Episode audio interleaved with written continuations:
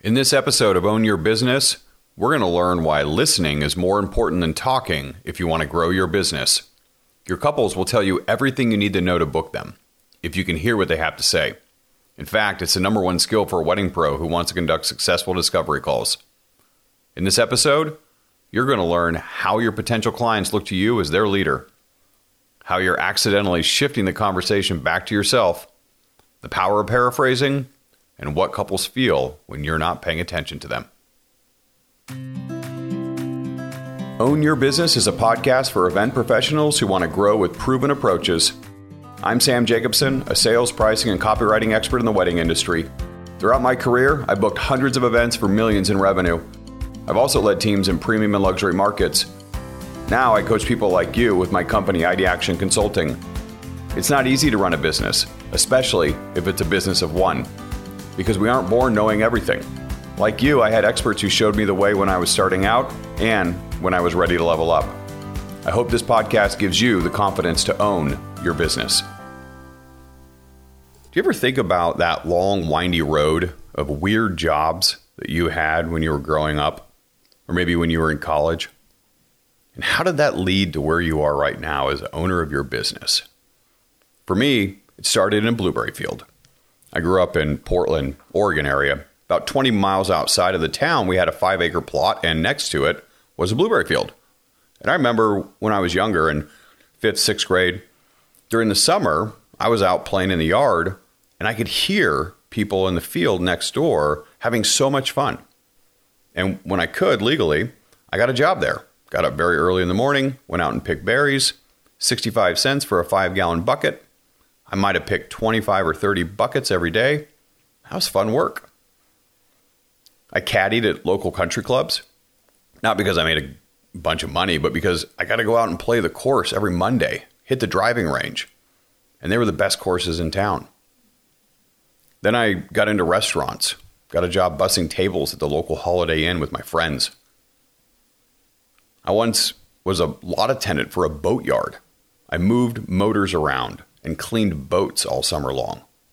When I got into college, I did some cold calling for the annual giving fund. Every day I'd go into work for three hours from six to nine.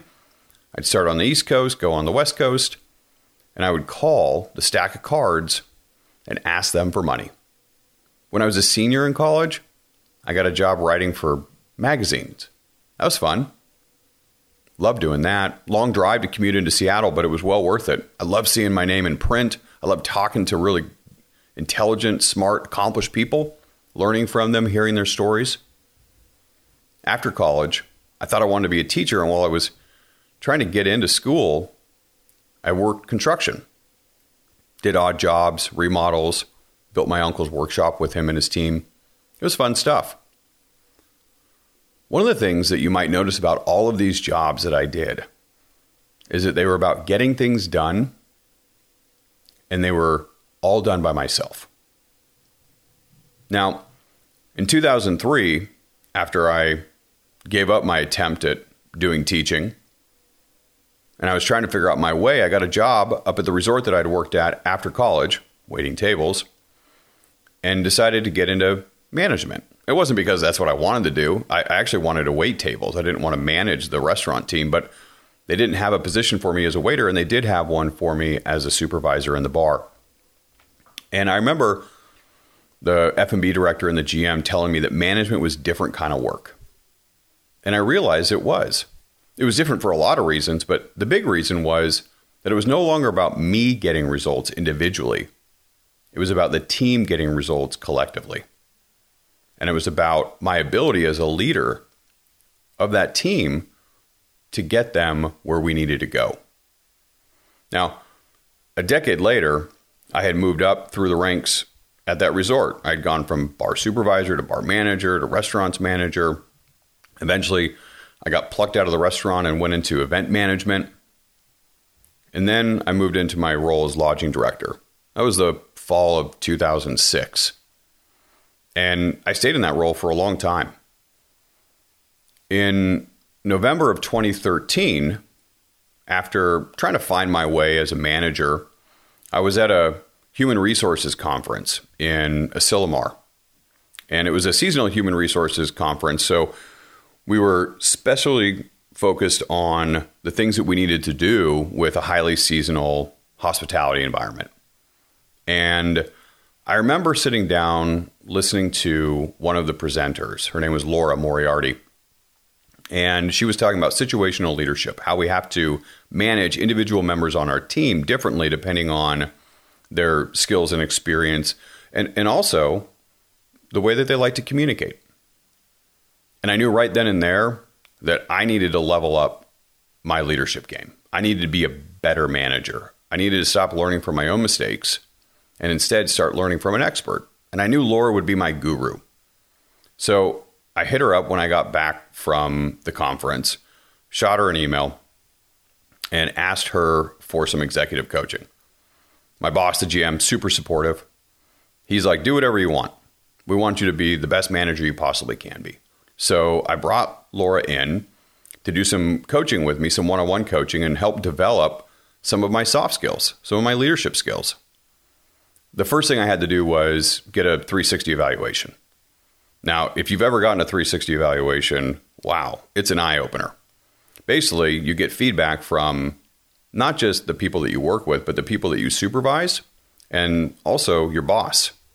And all of the information is brought in anonymous, so everybody's very candid and very direct. I got a lot of really good feedback, positive feedback of the things that I was doing well. But really what we were after is what could be improved.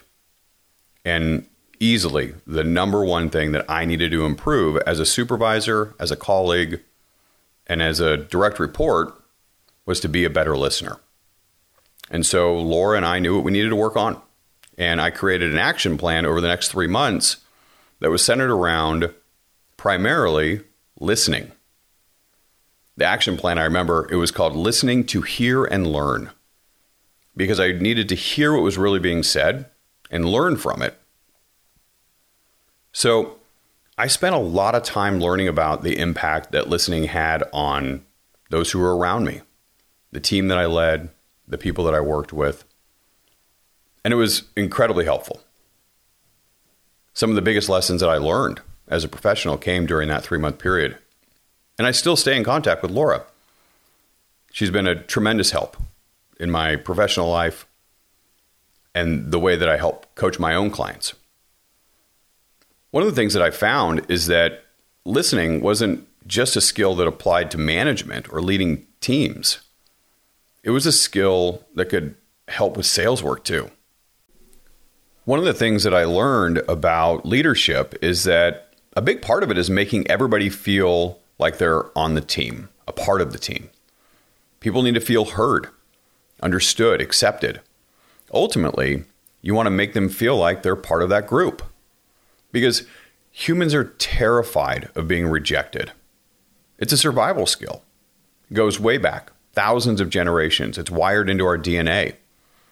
We had to be accepted by the tribe, by the clan, if we were going to survive. We don't have claws.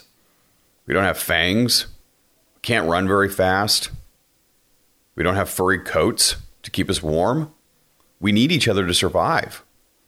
And if we're cast out of the cave, if we're rejected by the group, we won't be able to survive on our own. Most wedding pros are scared of rejection in so many different parts of the sales process. Discovery calls is one of the ones that I find most terrifying. It's hard to lead your new team that you're creating with the couple and their family. There's a ton of pressure to get it right, to do it well. But you know what? Couples are probably just as scared to get on the discovery call as you are. They don't want to look like fools. We did some research with a client of ours, and one of the things that we got on the feedback form from her clients is that they were scared to get on the call because they didn't know what to ask. If you want to know why so many couples ask about pricing and packages and availability, it's because those are the things that come to mind first, and they can't think of any other really great questions. And one of the things that you can do during the discovery process is help guide them along by asking the right questions. And the information that you get, you got to accept it. You got to show them that you hear them. Let them know that you understand not just their surface level needs, but those deeper needs, the things that really motivate them. Because ultimately, if you can do that, you'll make them feel important. And when you do, that's when they're going to follow your leadership. And they'll let you guide them to what they want most. What I want to do now is I want to talk about some of the very specific active listening skills that you can develop. And these things will help you in all areas of your life. Not just your sales work, or if you're a leader, the team that you manage, but also with your friends, your spouse, your kids, perfect strangers. Because everybody wants to feel heard. Let's talk about six ways that you can up your active listening skills. Number one, pay attention. Not just partial, but full attention. You've got to be one hundred percent present in the moment. Here are some things to do that help you make it possible to sound like you're paying attention over the phone, on a Zoom call, or even in person. Number one, block enough time. Make sure that you have the time to pay attention. If you feel rushed, it will come through. Number two, find a fully private space. You've got to make sure that there are no distractions. One of those distractions is your phone. So put it away. Put it in a drawer. Leave it in a different room. I don't know about you, but when I have an open computer screen in front of me, that's a massive distraction. So don't sit in front of your computer. If you're on Zoom, do not open up screens while you are talking to somebody. We can see the light changing on your face, and it's a dead giveaway. Or the keys on the keyboard. Don't take any chances by letting people see that you're doing something else. And if you're going to take notes, use a pen and paper. Let them know, hey, I'm going to take notes. Is that all right? You may see me looking down. I'm one hundred percent paying attention, but I want to make sure I get the words right. All right, second active listening skill. You've got to pick up on the tone of what's being said, not just the content of it. The words that people say are about as important as the way that they say them. And if you want to get really good at making couples feel heard, you've got to notice the tone in their voices, the pauses during the conversation, the volume they use, the pace at which they speak. You got to pay attention to all the things, not just the words. Another thing that you've got to get good at is clarifying exactly what's being said. One of the best active listening techniques that you can do is to drill into what your couple is saying. Ask clarifying questions. For example, let's say you're a floral designer. You're talking with a potential couple who says they want their wedding to be romantic. Sounds great. You can do romantic. But what does romantic mean to them? And is that different than what it means to you? So ask a simple question. Follow up with, what does romantic mean to you? Or tell me more about what romantic looks like when it comes to flowers. Doing this not only gets you the information you need, which is good for you, but it also makes the couple feel heard, which is good for them and for you. Another core fundamental active listening skill, paraphrasing, which is basically just repeating back to somebody something that they told you. Now, clarifying through paraphrasing does a few different things. It makes sure that you've got an accurate understanding of the information that they just shared. It also embeds in your mind what it is that you need to remember. By saying it again and saying it out loud, you're putting it into your memory. You're depositing it even deeper.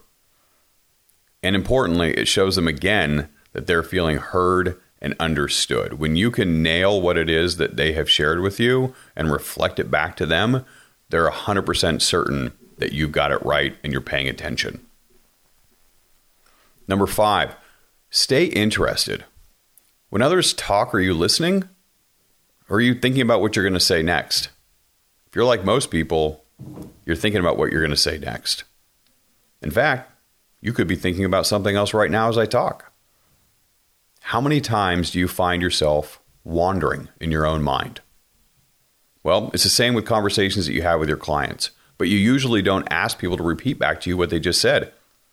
Instead, you just nod your head and pretend like you heard it, and you try and infer from what they're saying now what they said a second ago. Instead of wandering around, losing your way, stay interested. Tune into every single word that they're telling you. Don't get in your head. And importantly, wait a moment to respond after they stop talking. Give them some space. If you do, they'll notice a difference in you as the potential vendor. You're the one that's letting them finish. The sixth skill that you can develop as an active listener is to avoid shift responses. Now, shift responses are what you do when somebody tells you something and you shift the topic of conversation from them to you. Instead, what we want to do is we want to use support responses, where we dig in even more to what it is that they're saying. I'm awful at shift responses. Somebody will tell me something, for instance, about what their weekend was like. And there'll be something that was similar to what I did or an experience that I've had in the past. And I'll say something like, oh my gosh, that was just like this thing that I did, or I love what they did. That's a shift response. Instead, what we want to use is a support response. Something like, that sounds like fun. How was it for the whole family? Or was that your first time going to that destination? That's a support response that encourages them to continue talking rather than shift the conversation back to you. I hope these six tips will help you become a better listener. I know they've helped me, not just be a better salesperson, but to be a better boss, to be a better teammate, to be a better husband, a better dad, a better friend, a better coach. And I'm still working on being a better listener. It's a lifelong process for me. Just like being a better business owner. We aren't born being great at it. We need to find help, direction, guidance, support from experts, mentors, coaches, and then we need to practice. But I can promise you, when it comes to booking more clients, to being more successful with your business, and I know it sounds counterintuitive, but the less that you try to sell, the more you're going to get people to buy your services. Boom. That's it for this episode on Own Your Business. If you've heard me on a stage or a workshop or someone else's podcast, you know I have a hard time keeping it short, but I know you're busy. So thanks for spending time with me today. You have a ton of options for guides when it comes to getting you to where you want to go. I hope you found someone you can continue to trust. If you have a friend who could use practical strategies to own their business, please share this episode with them.